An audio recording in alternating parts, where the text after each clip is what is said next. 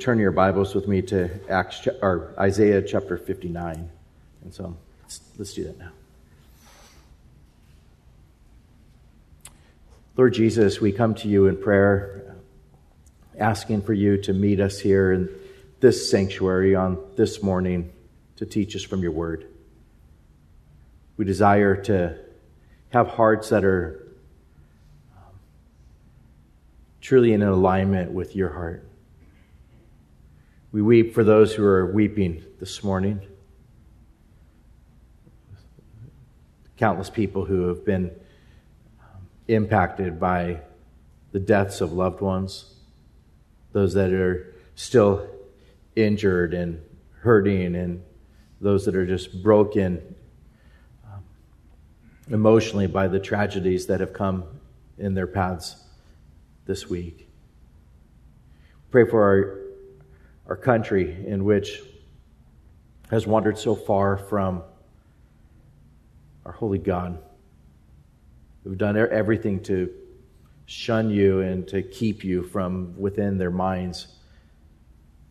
We, we pray, Lord, that, that you would work mightily returning people, bringing people unto you. We pray, Lord, that you would enable us to sweetly be able to look to your word, to have a proper view of who you are, who man is, and that we would have just clarity in the gospel to be able to bring people to you, to salvation, to, to be able to see the way in which we are freed from all sin. And, and I pray, Lord, that, that as a church, that we would, um, in times where there's just incredible darkness, that we would be a beacon of light in, in a nation in which there is need for salt, may we be that which flavors all that is around us. So we ask you to, to meet us here and to teach us from your holy word. In Jesus' name, amen. We had a wonderful time up on the men's retreat, and uh, many of you men were up there on Friday, Saturday, and Sunday. And being up on the retreat, we talked about just the difficulties of things that could happen as we come back down the mountain and um, putting on the full armor of God and, and being in a place where we're just abiding in Him. And that night I, I, went to bed, and the last thing I had seen come up on my phone was that two people had died in a shooting, and in Las Vegas. And I looked at that and just, um, my heart just came to a place of like, again.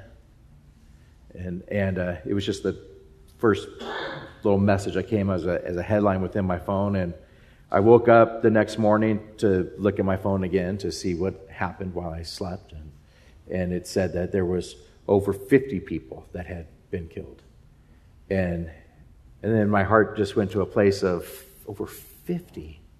And then you, think of the growing to, to 58 and 59 with the, the shooter and over 500 people that were injured and, and picturing all that took place. Um, Jonathan had had um, we talked about what took place to some degree, and then he went to school and learned more about what took place, and then we went to an appointment in which we were going to a, a doctor's appointment. Took him out of school a little bit early, and, we're on a parking lot. He's trying to. He's asking me like, "What? What? What was it like? What took place?" And we're sitting in the midst of buildings that where his appointment was, and and there were the, the building. I, I, counted 28 stories, and so I said, "Picture four more stories taking place." And we were in a, a parking lot that was just surrounded. And I said, "Now imagine 20 some thousand people there and you can't get away and you're in a place where there's shots that are being fired and there's no place to run and, and that's what was taking place. And, and being in the midst of those buildings you could just imagine just the, a, a feeling of just utter helplessness and being there and not being able to defend yourself or truly to be, be able to defend others. And just the horror of such a heinous heinous crime. And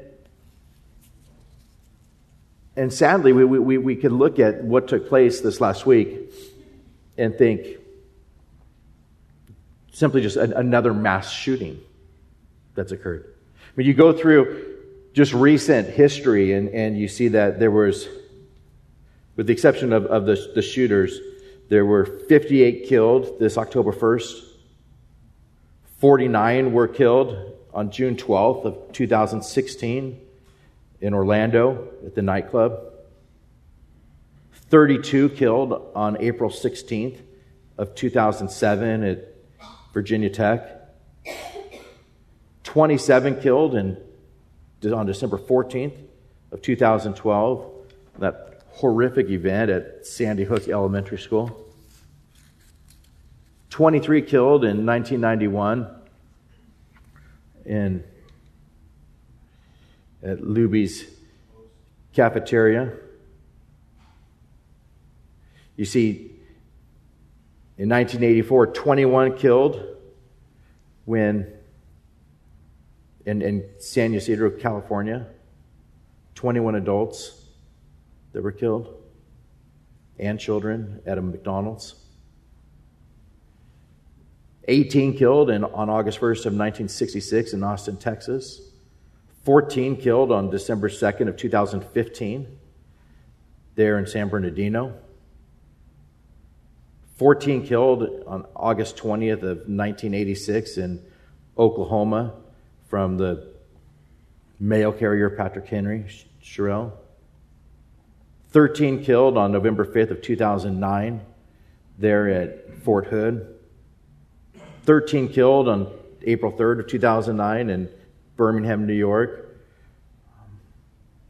13 killed on April 20th of 1999 at the Columbine High School. And we could just look and it goes on. Those are the top, some of the top, the biggest shootings that have occurred. And majority have taken place just in recent years. And we look at this and we we see within the news and we hear within people and even just amongst ourselves wondering why would someone do that I mean, that's been the, been the biggest question that, that has been on the news recently is just why? What was his motives? Why would he do that? Why would anybody do such a thing of killing 58 people? Why knock out those windows? Why at a concert like that? Why would they do something so horrific, so heinous. You'll hear people say things like it's just incredible evil that has occurred. Recognizing that it's evil, recognizing that it's wrong. The moral compass of even knowing that something's evil is that there is a God that says there's things that are right and there's things that are wrong, and we live amongst a culture in which they've pushed relativism upon us, that there's no such thing as absolutes, but across our nation, you will find people that will say that was absolutely evil, by and large. It's evil what took place. Heinous crime that has occurred. And so, as we look at these things, I want to be able to look at it from just a biblical perspective of how do we as Christians look upon things like this. It's not just these mass shootings. We can look at the mass shootings and see them and, and see them to be things that are just absolutely horrible that have occurred. But we live in a world in which there's all kinds of evil that occurs. We, we don't know whether um, North Korea truly will fire a nuclear weapon. We don't know what will take place if, if, if they were to fire that towards South Korea or whether they fired that towards Japan or whether they fired it towards any other country that's nearby there or, or, or if it's in fact true that they can hit mainland United States. We, we live in a, in, a, in a world in which there's so much uncertainty, but we, we live in a world in which there's just incredible evil. You, you think of things that have taken place with, with in our lifetime of, of incredible genocide, like what took place in Rwanda in 1994. They don't even know the number of people that were killed. They, they, they assume it's someplace between 500,000 and a million people that were killed. But you're talking about that kind of numbers of people being killed in a period of from, from April through July. Up to a million people killed. between April and July, just massive numbers of people. Um, a couple million people and, and a population of, of 8 million people, up to 2.5 million people killed in Cambodia in the 1970s in the killing fields. 20,000 mass graves that were found of the eh, just heinous crime of just shooting and killing millions of people. You, you, you see that within man, there, there's, there's just incredible wickedness that man is capable of. I picture uh, times that I've spent in South Sudan where um, during the war that was, was occurring, where I, would see little kids who just shrapnel that had just thrashed their, their face, their faces or their bodies. The, the, the government of Sudan flying over villages on Sunday mornings and from their Antonovs dropping bombs on churches because they knew that it, at that time people would be worshiping. And being there to, to see just incredible wickedness. Sweet girl, Rebecca Kusunoki, who, who I met there in, in, in her hometown, and, and, and she had a bandage around her leg, and, and listening to her story of, of how, just as this young child, her, her mom, who's pregnant, can't run from the militia, they shoot and kill her mom. They shoot and kill the, the, her father's other wife. They, they shoot and kill her siblings, and at least some couple of her siblings. And then they, she's told to run, and she runs, and they just fire and shoot her in the back of the leg and leave her for dead. And you think a child, here's soldiers, and, and they're just playing this game amongst shooting a child. And, and you don't have to go far throughout history to be able to know that we live in, in, in, a world in which there is just gross sin where w- we can look upon it and say, how is this even possible? Who does things like that? What gets into the mind of somebody to bring them to a place of doing something so heinous as that? And, and I think of just how, how we can look at these mass situations of, of what occurs and try to get into the minds of these kind of killers and, and have our hearts break at these things. And yet, statistically speaking, there'll be 45 people who were murdered in our country today. Today. And statistically speaking, there'll be 45 people who will be murdered in our country tomorrow. And for those families of those who have lost a loved one to those 45 families that lose a loved one this day to being murdered by somebody, it will seem to them as big as any Las Vegas, as big as any Sandy Hook, as big as anything else because it's mom, it's dad, it's son, it's daughter, it's brother, it's sister. And we, we can look around and just find gross, incredibly gross, horrific sin in the world in which we live. And in mass shootings like we saw this week, um, it's more difficult to just numb ourselves to the fact that there's 45 people who are killed each day and to be able to look at it and say, why? What, what are we supposed to think of these things? How are we supposed to think? And so let's look to God's Word. Turn with me to Isaiah 59, verse 1.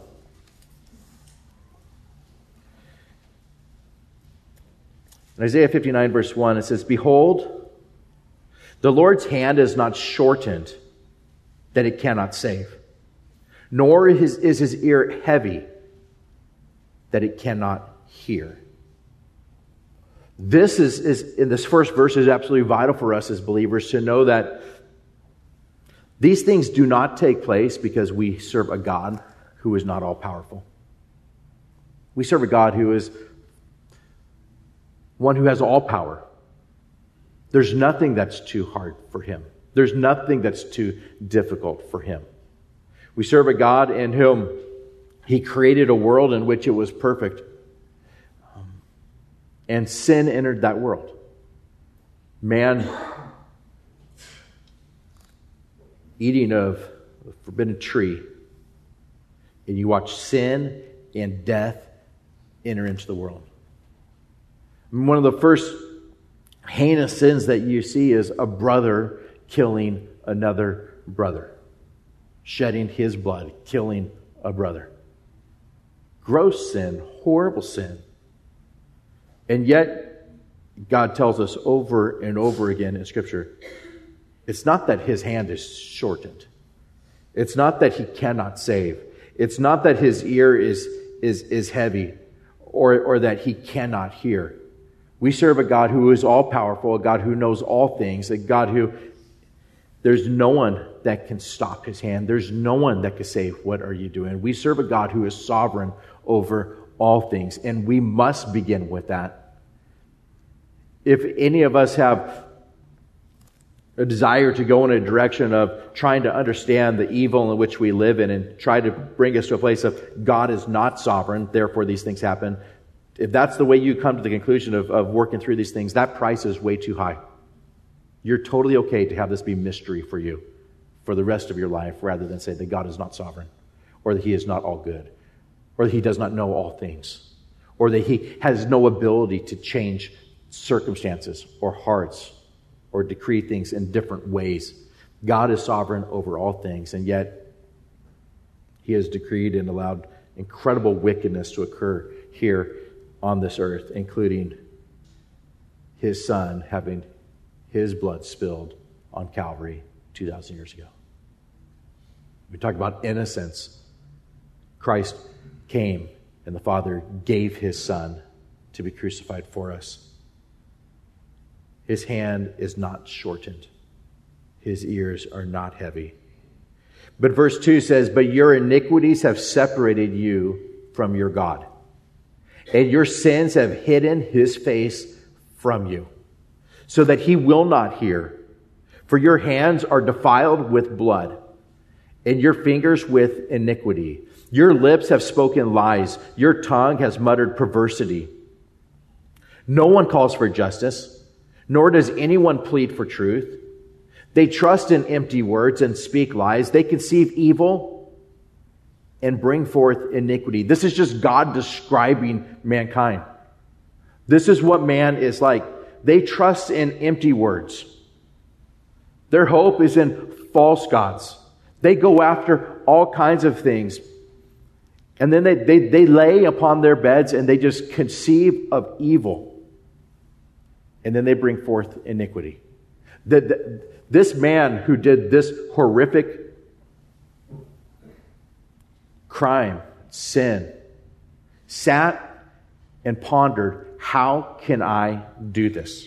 I need cameras. I need a hammer. I need these weapons. I need the weapons to be able to do this. And I want it to be in these circumstances, and I'll arrive there on Thursday, and I'll watch what's taking place, and then I will plan it to see how I can kill as many people as I possibly can. This was thought out, it was planned. He laid upon his bed, and as Scripture tells us here, to conceive evil and to bring forth iniquity. They hatch vipers' eggs and weave spiders' webs. He who eats of their eggs dies, and from that which is crushed, a viper breaks out. It's not just an event that occurred, it is the, this is this is a lifestyle of sin and wickedness. Their webs will not become garments, nor will they cover themselves with their works. Their works are works of iniquity or sin. And the act of violence is in their hands. Their feet run to evil. Their feet run to evil. They're not hesitant in it. They run towards these things. And they make haste to shed innocent blood. Their desire is to do this and to do it quickly. They make haste to shed innocent blood. Their thoughts are thoughts of iniquity. Wasting and destruction are in their paths. The way of peace they have not known. And there is no justice in their ways. They have made themselves crooked paths. Whoever takes that way shall not know peace. Therefore, justice is far from us.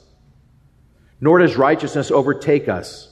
We look for light, but there's darkness, for brightness, but we walk in blackness. We grope for the wall like the blind. We grope as if we had no eyes. We stumble at noonday as at twilight. We are as dead men in desolate places. We all growl like bears and we moan sadly like doves. We look for justice, but there's none. For salvation, but it's far from us. For our transgressions are multiplied before you, and our sins testify against us. For our transgressions are with us, and as for our iniquities, we know them.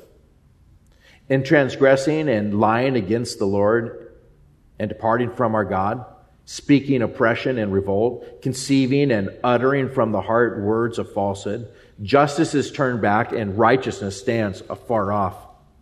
For truth has fallen in the street, and equity cannot enter. So truth fails, and he who departs from evil makes himself a prey.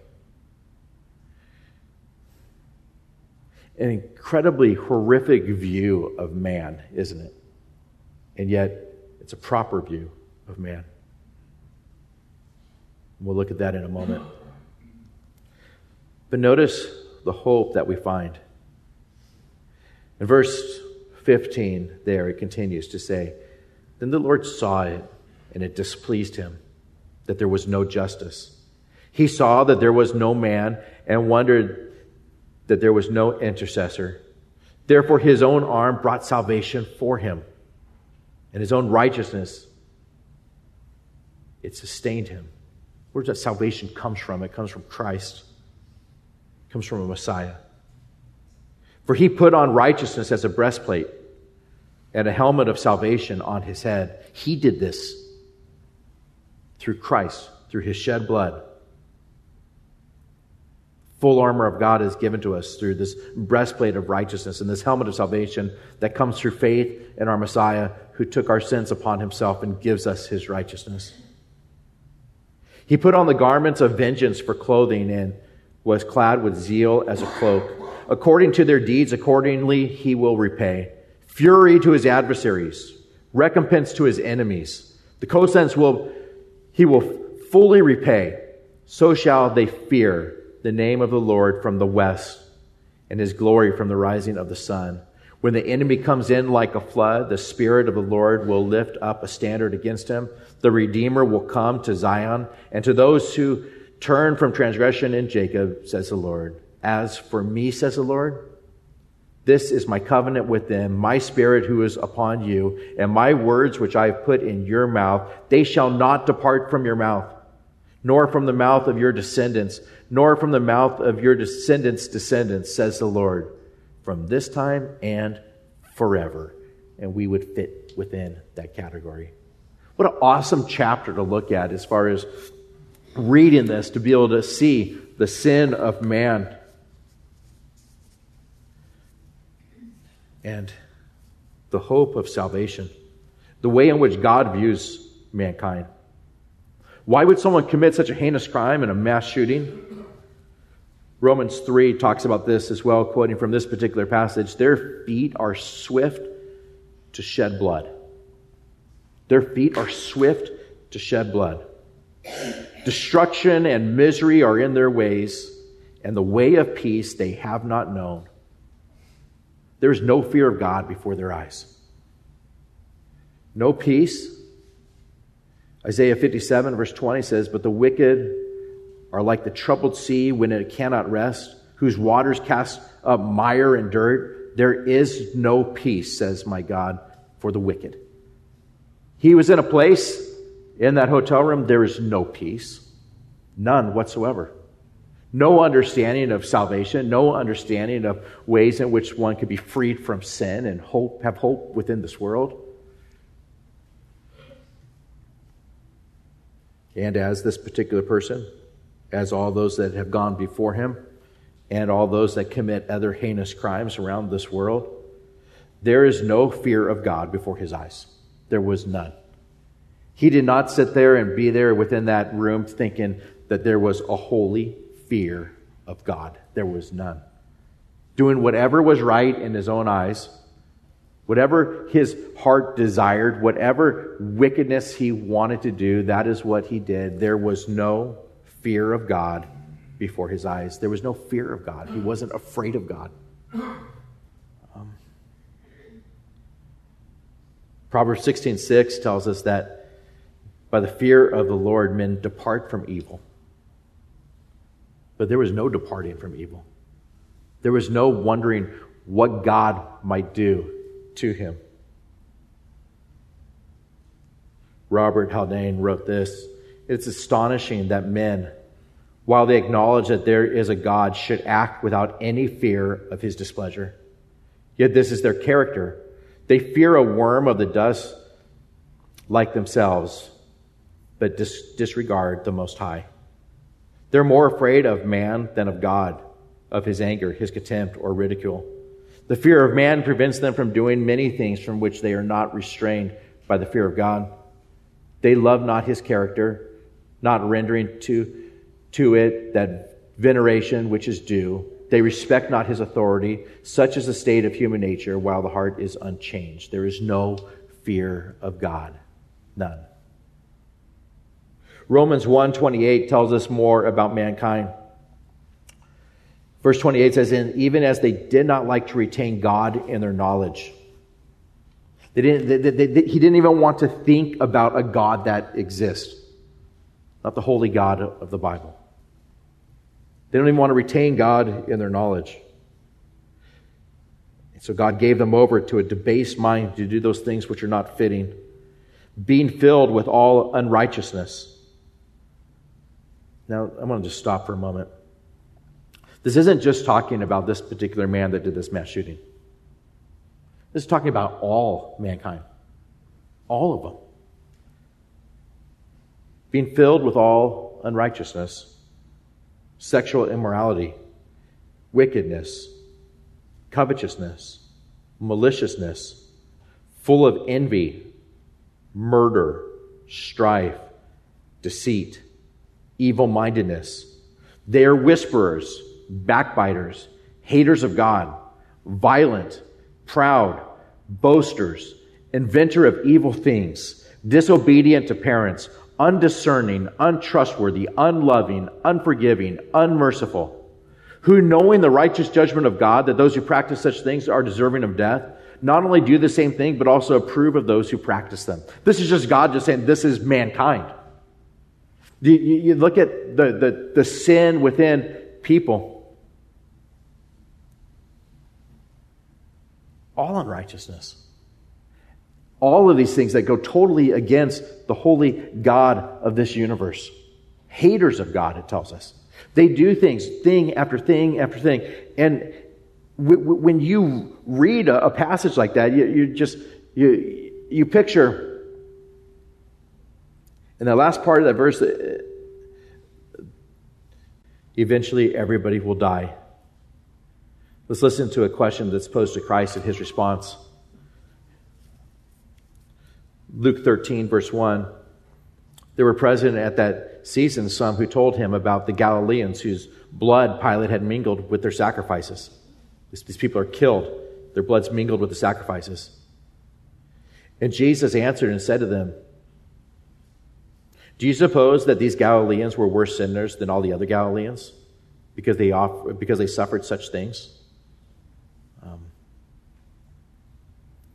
there's things, people that say things like, well, this took place in Vegas because there's so much sin in Vegas, and, and, and they try to rational, rationalize things like this. May we not think like that. I mean, God's saying, is, is it, do you think these Galileans were worse sinners than all the other Galileans because they suffered such things? I tell you, no. But unless you repent, you will all likewise perish. Unless you repent, you will perish too. Everybody dies, but there is something far worse than death. Unless you repent, you will likewise perish. Jesus went on to say, Or those 18 of whom the tower in Siloam fell and killed them. Do you think that they were worse sinners than the other men who dwelt in Jerusalem? Towers that fall, whether it was an earthquake or it was built poorly or whatever, it fell at this particular time, killed 18 people. And Jesus says, Do you think they were worse sinners than the others that dwelt in Jerusalem? I tell you, no, but unless you repent, you will all likewise perish. Everybody will die. Repent. Be right with God. Trust in Christ, or you will all likewise perish. Jesus said, My friends, do not be afraid of those who kill the body, but after that have no more that they can do. But I'll show you whom you should fear. Fear him who, after he has killed, has power to cast into hell. Yes, I say to you, fear him. This person had no fear of God in his eyes. But God says that all unbelievers have no fear of God in their eyes. They don't fear him. God's saying, fear him. There's something that's far worse than death, and that is death apart from Christ. But we look and we read in Psalm 34, verse 18 the Lord is near to those who have a broken heart and saves such as have a contrite spirit.